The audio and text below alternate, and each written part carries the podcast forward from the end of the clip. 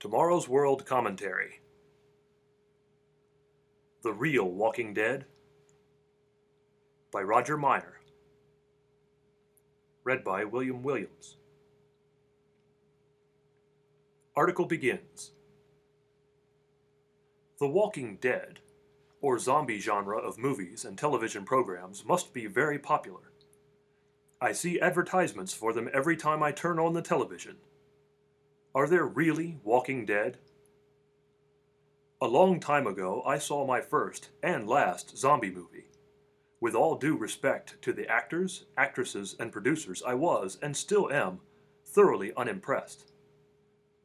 Any little girl can scream, and any little boy can act like a zombie, quote unquote. Besides, the very idea of an animated, rotting corpse wanting to eat the living is repugnant. But there have been, in the past, and will be in the future, walking dead. Well, sort of. They won't be dead and walking, but will actually be those who were dead and brought back to life. The few individuals in history who died and were resurrected were not brought back to partial life, to some state of animation, limping about with a lifeless stare and inane compulsion to pursue the living, nor did they come back to life because of some weird infection or zombie virus, quote unquote. These were resurrected to full, living status by the Creator and Life Giver. Jesus Christ himself is the most famous and all important example. Christ also resurrected several from the dead, the most well known being Lazarus. John chapter 11 verse 44. When Jesus was killed and was then resurrected 3 days and 3 nights later to eternal spirit life, not physical, but more on that later, there were an untold number of people resurrected to temporary physical life in Jerusalem. Matthew chapter 27 verses 50 through 53 describes Jesus' dying, the veil of the temple being torn in two, the earth quaking, the graves being opened, and many of the saints who had fallen asleep being raised and going into Jerusalem to be seen by many. There are some others who were raised to life by the apostles Peter and Paul. Acts chapter 9 verses 36 to 43 and Acts chapter 20 verses 7 through 12. There were also a few restored to life by the prophets Elijah and Elisha. 1 Kings chapter 17 verses 8 through 24, 2 Kings chapter 4 verses 8 through 37. But there are times coming when there will be many dead returning to life.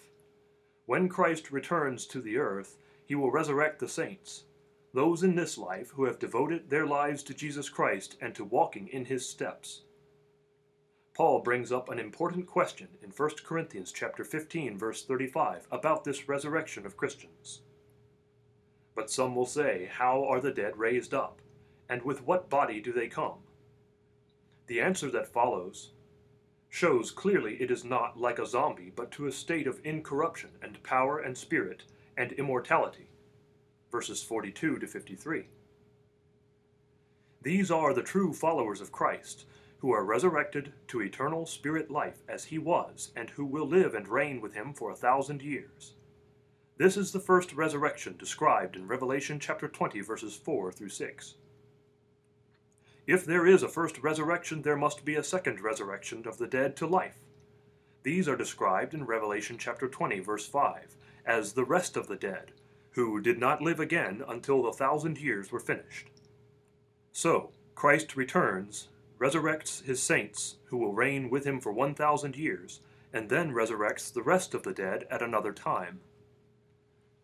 These rest of the dead are the ones seen in a vision by Ezekiel the prophet, who saw a valley full of dry bones.